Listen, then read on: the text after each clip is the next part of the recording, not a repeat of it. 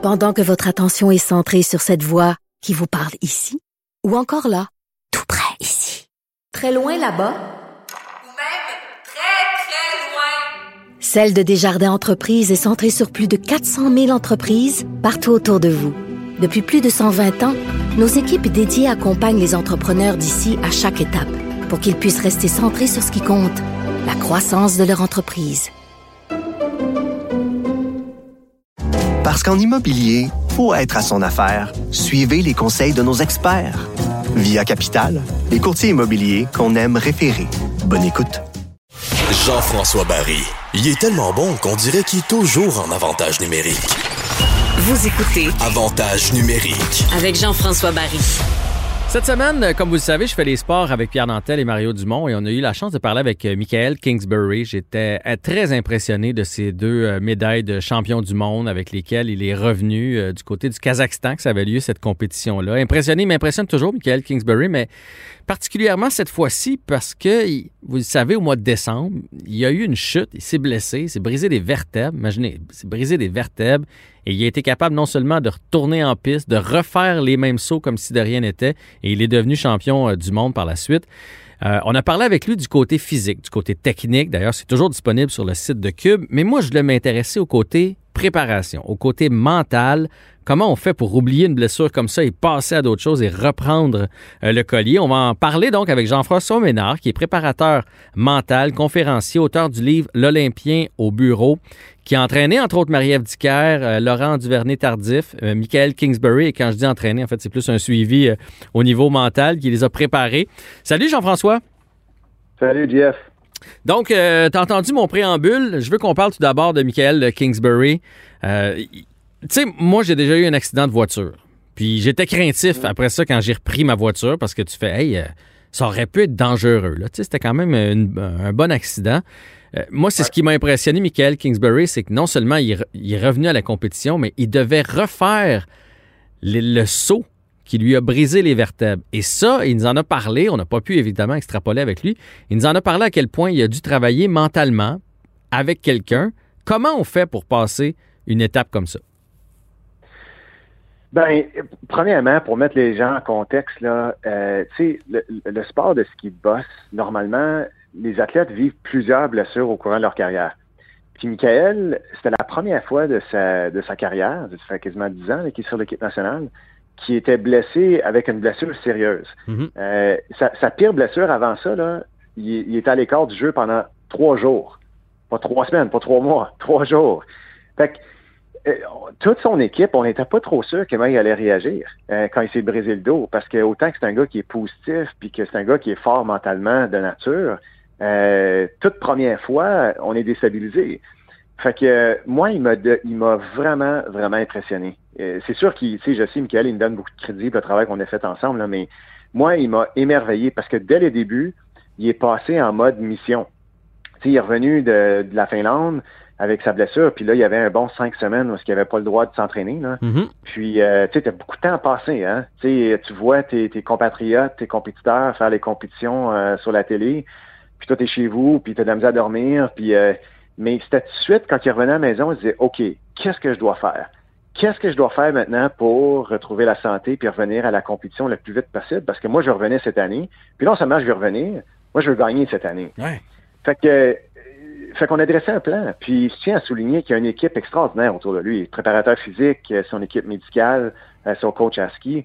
Puis c'était étape par étape. Puis moi, j'ai utilisé le- la métaphore avec lui, Jeff, d'un escalier. J'ai dit, le retour à la compétition, c'est à deuxième étage. Puis pour te rendre au deuxième étage, mais tu as, des marches.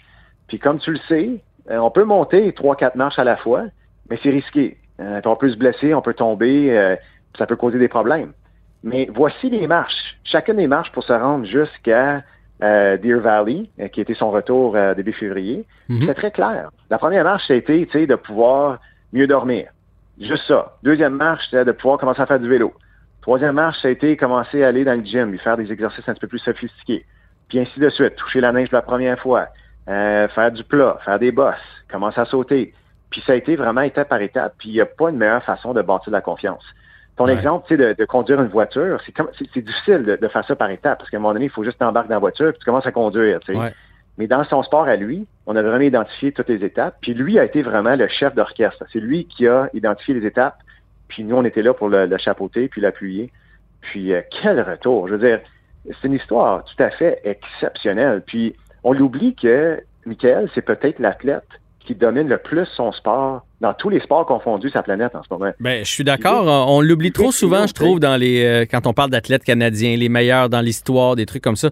Michael Kingsbury il surfe sur son sport depuis déjà 6-7 ans, là, puis il, personne n'approche. C'est fou. Écoute, ça fait ça fait 9 ans qu'il a le globe de cristal. Puis, globe de cristal de son propre sport, mais aussi le globe de cristal des sports acrobatiques euh, de neige. Là. Fait que c'est ça fait neuf ans qu'il domine euh, sa discipline. Euh, puis, euh, fait que, fait qu'évidemment, il y a beaucoup d'attentes avec ça, il y a beaucoup de, il y a beaucoup de pression parce que lui, il a une grosse cible en plein front. Tout le monde veut le battre. C'est clair. Puis, une, une autre affaire qui est particulière dans son sport, tu sais, pour ceux qui connaissent pas très bien ce sport-là, on le voit dans les nouvelles à tous les week-ends. Kingsbury a gagné encore. Hmm. Kingsbury est champion du monde encore. Kingsbury est encore champion de l'année. Mais lui, là, dans les Coupes du Monde, toutes les meilleurs sont là à toutes les Coupes du Monde il y a plusieurs sports comme le tennis, par exemple, parce que les meilleurs vont se rassembler au tournoi des maîtres, les, les, les, grands tournois, les majeurs, mais pas à tous les tournois. Fait que Michael, il gagne en présence de tous les meilleurs qui sont là tout le temps. Euh, puis, tu sais, je tiens à souligner que ça arrive pas par chance, c'est pas par osmose que ça arrive son succès. J'ai rarement vu un athlète être aussi obsédé avec des petits détails. C'est incroyable. Euh, puis il y a beaucoup de choses confidentielles que je peux vous partager, évidemment, c'est ses petits secrets. Euh, mais c'est un étudiant de son sport. Je veux dire, c'est un. Il n'y a pas personne dans son sport qui se prépare comme qu'il fait. Puis euh, moi qui est très près de lui, ça fait sept ans qu'on travaille ensemble, je suis pas surpris de voir son succès. Parce qu'il n'y a pas personne d'autre qui, qui se prépare, qui travaille comme lui. Sa façon, sa façon de travailler est très inhabituelle, qui fait que sur le circuit, ses, résultats sont inhabituels aussi. Euh, fait que, euh, qu'il est mieux de pas changer de recette, mais c'est drôle, tu m'amènes sur une question. Moi, j'ai entendu ça souvent, que les, les athlètes d'élite, ceux qui réussissent, à la limite, ils ont des tocs. Tu sais, tu me dis qu'il est différent, qu'à la limite, là, ils ont des tocs que justement, s'ils veulent pogner un mouvement ou, tu sais, des fois, tu te demandes comment ils peuvent passer autant d'heures à s'entraîner, mais c'est parce que toc, c'est peut-être pas le bon mot, mais tu comprends ce que je veux dire? Que quand ils décident de faire quelque chose, ils vont y arriver, puis ils n'ont pas le cerveau qui pense comme le reste de la planète. Non, c'est tout à fait ça. Puis, tu sais, il y a une différence entre des superstitions puis des routines euh, ou des méthodes ou des recettes. Tu sais, Michael, il a développé des routines à travers les années qui fonctionnent. Il y a des choses qu'il fait, tu sais, les journées avant ses compétitions, qu'il n'y a pas personne d'autre qui fait ce qu'il fait. Euh, il y a la façon qu'il va analyser un parcours.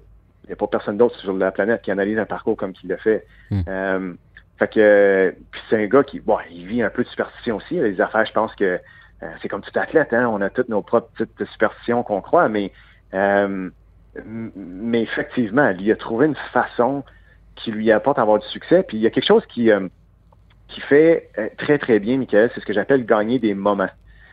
Tu sais, moi puis Michael, on, parle rarement de gagner des compétitions ou gagner des Jeux olympiques. On parle de gagner des moments. Fait que, par exemple, euh, gagner l'entraînement deux jours avant sa Coupe du Monde. Tu as été le meilleur en entraînement de tous tes compétiteurs? Fait que lui, il s'organise à gagner des entraînements. Il va gagner le moment en haut de la piste. Ça, ça veut dire de, de, travailler avec la nervosité, pas contre elle. Ça, c'est gagner un moment. Quand il va faire une entrevue avec un journaliste, le journaliste va lui demander Tu vas-tu gagner la prochaine compétition? Ben, de ne pas tomber dans le piège du journaliste puis de répondre, tu sais, euh, pour le bien du journaliste, mais de répondre pour lui-même. Ouais, je comprends. Il va gagner l'entrevue. Puis lui, gagner, ça fait partie de son ADN. Euh, puis à un moment donné, ben, quand il se présente une compétition, il y a juste une option. Il n'y en a pas d'autre. Hmm, c'est intéressant. Euh, cette semaine, il s'est passé aussi euh, quelque chose avec Natation Artistique euh, Canada. On le sait, là, il y a eu des plaintes qui ont été déposées, un recours collectif par cinq nageuses chapeautées par Sylvie Fréchette. À cause de bon harcèlement psychologique, on a ben pas pas ri, mais on, on a tapé sur le poids ou sur la silhouette de, certaines personnes. On les a menacées pour qu'elles performent. Ça a laissé des traces à ces à ces filles là. C'est triste. C'est triste d'entendre ça. C'est plus répandu qu'on pense d'ailleurs. Moi, je connais euh, des athlètes qui, euh, des fois, je leur demande, des athlètes euh, olympiques que je connais dans ma vie, ça ne tente pas d'enseigner ton sport, puis ils me disent, je veux même pas retourner. Je veux même pas retourner à la piscine ou à la patinoire parce que ça m'a, c'est pas des, des, beaux, des aussi beaux moments que vous pensez. Euh, c'est triste d'entendre ça et c'est- tellement pas une façon de parler à des athlètes. Écoute, tu as raison. Puis euh, moi, quand j'ai vu ça passer cette semaine, euh, moi j'ai des jeunes enfants maintenant, puis euh, tu peux pas t'empêcher de pleurer là. Puis je, pense à par exemple ma petite fille qui qui aurait vécu ça, ça me donne le goût de vomir là. Là, je, je me prononce vraiment ouvertement, puis je dis la vérité là. Euh, c'est dégueulasse, ça n'a pas de place. Non seulement dans le sport, je veux dire, juste dans la vie de tous les jours. Mhm. Euh, puis tu sais, euh, quand on se retrouve dans une position de leader, de coach, euh, il faut comprendre l'impact qu'on peut avoir. Puis souvent, on l'oublie. Comme les, juste, juste les mots qu'on utilise, tu sais, notre façon d'interagir, ça peut marquer, comme qu'on l'a vu cette semaine. Puis des fois, ça prend pas grand-chose. Tu sais, c'est de juste dire à quelqu'un qui, tu sais, qui est, dire à une fille à un moment donné qui est, est grosse, qu'elle doit perdre du poids, mais tu sais, il y a une façon d'aborder ça. Tu sais, tu peux pas dire ça juste comme ça. C'est, pas correct. Puis, euh, puis moi, j'encourage, si je peux donner deux conseils à ceux qui nous écoutent, qui sont peut-être dans une situation de, tu sais, de leadership ou de coaching. Premièrement, parle aux autres la façon que tu voudrais te faire parler. Mhm. C'est pas parce que tu es dans une situation de leadership que tu as un pouvoir d'autorité que tu peux te permettre de parler d'une certaine façon à quelqu'un d'autre. Hein, hein, tu parles à un être humain, comme tu es un être humain. Fait que parle aux autres de la façon que tu voudrais te faire parler. Puis je trouve que c'est comme un bon filtre à avoir dans sa tête pour dire, OK, ouais, ça, c'est peut-être pas acceptable, puis ça, ça passerait pas. Puis la deuxième chose, c'est filme-toi comme entraîneur. Oh, On filme, on filme les athlètes c'est vrai. pourquoi? Parce que pour que les athlètes se voient sur vidéo, pour qu'ils puissent apprendre, corriger leurs erreurs, développer une conscience de la façon qu'ils performent, pour qu'ils puissent s'ajuster et mieux performer à l'avenir. Ben, coach-toi, euh, filme-toi comme coach. Filme-toi pendant un entraînement, filme-toi pendant une compétition, puis regarde ta performance, regarde ton langage corporel, regarde, écoute les mots que tu choisis quand tu parles à tes athlètes. Puis, tu sais, la caméra ne ment pas. Puis ça frappe. C'est Quand on clair. se voit performer, ça frappe, puis je trouve que ça amène une belle conscience en soi. Puis moi, j'ai souvent fait ça avec des entraîneurs, pas dans des situations d'abus, pas dans des situations critiques comme ça, mais juste pour aider les entraîneurs à mieux euh, ou à, améliorer leur langage corporel, parce que leur corps parle fort. Euh, puis la vidéo, c'est, un outil extraordinaire. Fait que c'est ce que je donnerais comme deux, deux conseils. Puis euh, il faut vraiment allumer là-dessus parce que c'est, pas correct que ça se passe dans le monde du sport, comme j'ai dit, dans tous les domaines. Euh, puis c'est quel courage ces femmes-là de, de, de se prononcer puis de partager leur histoire. Euh, c'est dommage que c'est arrivé, mais en même temps, c'est en faisant ça qu'on va changer les choses puis que c'est un investissement pour l'avenir dans le sport. C'est un, sage conseil. Je me, je me revoyais, moi, entraîneur à la caméra. Il y a peut-être des moments, effectivement, que j'aurais pas aimé, puis j'aurais pu changer des trucs. Euh, Puis, veut, veut pas, quand on est entraîneur, quand on parle à des jeunes, aussitôt qu'on est en position d'autorité, on va les marquer. Fait aussi bien les marquer positivement. Je dis pas que j'en ai marqué négativement, qu'ils se réveillent la nuit m'haïr, là. C'est pas ça que je dis, mais on s'en rend pas compte à quel point ces jeunes-là nous, nous regardent, puis qu'on est en train de former euh, des, des futurs, futurs êtres humains, puis des fois, on, on se laisse prendre au jeu un peu. Euh, J'ai une dernière question. Je veux profiter du fait que, que tu es là, tu es, toujours positif, tu es là pour, euh, pour ajouter toujours du positif dans la vie des athlètes, peu importe ce qu'ils sont en train de vivre. Présentement, il y a plusieurs jeunes sportifs là, qui vont être déçus par les annonces qui sont arrivées aujourd'hui. Euh, il y a plusieurs grands aussi, même, qui commencent à trouver le temps long. Fait que si tu, euh, si tu pouvais nous prendre, euh, nous autres là, qui commençons à, à avoir un peu moins de morale, puis nous prendre de côté dans notre chambre, là, puis nous, nous faire euh, une petite session, là, tu nous dirais quoi? Je me suis fait poser cette question-là assez souvent depuis les derniers mois. Hey, désolé, je te la repose non, encore. mais, non, mais c'est bien correct. Tu sais, c'est tellement facile, Jeff, de, de mettre son focus sur ce qu'on n'a pas le droit de faire ou ce qu'on est privé en ce moment. C'est tellement facile. Euh, mais il y a quand même des choses qu'on peut faire.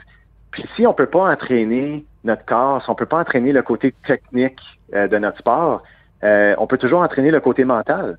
Fait que moi, j'encourage les athlètes à faire de la lecture euh, pour euh, mieux apprendre ton sport, de mieux apprendre à gérer ton cerveau, euh, comprendre un peu mieux comment tu peux manger, mieux t'alimenter pour avoir plus d'énergie, euh, comprendre comment le corps, de façon physiologique, comment il fonctionne, tous les systèmes qu'on a, puis euh, pourquoi on s'entraîne d'une telle façon. Euh, regarder de la vidéo de des, des performances antérieures ou de des athlètes que tu admires. Il y a toutes sortes de façons créatives pour passer le temps en ce moment. Puis ça devient un investissement pour l'avenir parce qu'il y a un paquet de tes compétiteurs qui le feront pas. Puis si toi t'en profites pour faire ces choses-là, ça va recommencer le sport à un moment donné. C'est sûr, on sait pas quand, mais ça va recommencer. Puis ce que tu veux, c'est que plus près que possible, quand ça va recommencer, puis d'avoir un avantage par rapport à tes adversaires. Puis c'est ce qu'on a fait avec beaucoup des athlètes olympiques, avec l'année supplémentaire qu'on a avec les Jeux d'été. Puis euh, ça porte fruit parce qu'il y en a beaucoup qui ont commencé à faire des, des, compétitions, puis euh, ils ont quand même beaucoup de succès. Fait que, euh, fait que mettre le focus sur ce qu'on peut faire, puis faire attention à pas toujours mettre notre attention sur ce qu'on est privé, ce qu'on n'a pas le droit de faire. C'est un très bon conseil en temps de pandémie, mais même dans, la vie de façon générale. Jean-François Ménard, continue de prendre soin de nos athlètes. Jusqu'à maintenant, tu as, vraiment beaucoup de succès. Ça a été un grand plaisir de te parler. Ben, écoute, merci, Jeff. À une prochaine. À une prochaine. Bye.